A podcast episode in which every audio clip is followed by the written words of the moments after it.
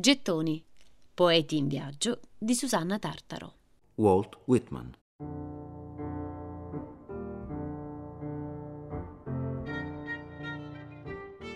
Senti, mi informò l'anima, scriviamo per il corpo, siamo infatti una cosa, versi tali che dopo morte dovessi invisibil tornare, o più tardi, più tardi, in altre sfere, a un gruppo di compagni i miei canti riprendere, in accordo con suolo, alberi, venti della terra, tumulto delle onde, possa con soddisfatto sorriso continuare a sempre riconoscere miei questi versi, come qui ed ora, per la prima volta, firmando per anima e corpo, il mio nome v'appongo, Walt Whitman. La dichiarazione di intenti è lampante già dalla prima pagina della raccolta Foglie d'erba.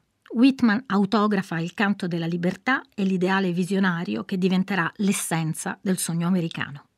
Un giorno sarà l'icona della letteratura di una nazione. La sua visione indica un luogo possibile dove stabilirsi.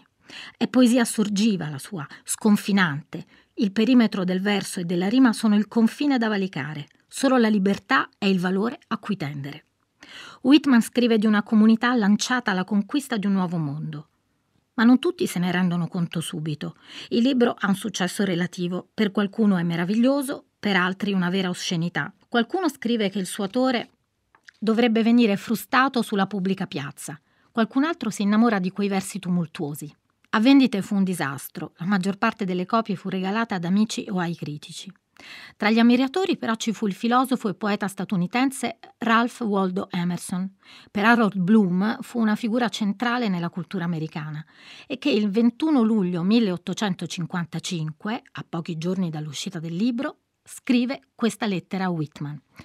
Egregio Signore, non ignoro il valore del vostro prezioso dono di foglie d'erba le trovo la più straordinaria manifestazione di intelligenza e sapienza che l'America abbia finora prodotto. La loro lettura mi ha procurato viva gioia. Mi rallegro con voi per i vostri liberi e audaci pensieri. Nel vostro libro ho trovato cose incomparabili, dette incomparabilmente bene. Vi saluto all'inizio di una gloriosa carriera. La vita di Foglie d'erba segue quella del suo autore, che l'ha revisionata e ripubblicata di continuo. L'ultima uscì poco prima di morire. Un corpus poetico che subbolle, il cui movimento interno sembra quello della deriva dei continenti, con allontanamenti, derive e terremoti. Ascoltiamo una parte del lungo poema che soltanto nell'edizione 1881 prenderà il titolo di Song of Myself, il canto di me stesso. La mia lingua, ogni atomo del mio sangue, prodotto da questa terra, da quest'aria, qui nato, da genitori nati qui, i loro padri e i padri dei padri nati qui parimenti, io a 37 anni e in perfetta salute incomincio, sperando di non cessare che alla morte. Credi e scuole in sospensiva, un poco indietro ritrattomi, contento di ciò che essi sono, ma non scordandoli mai, accolgo il bene e il male, lascio parlare a caso la natura senza freno e con la nativa energia.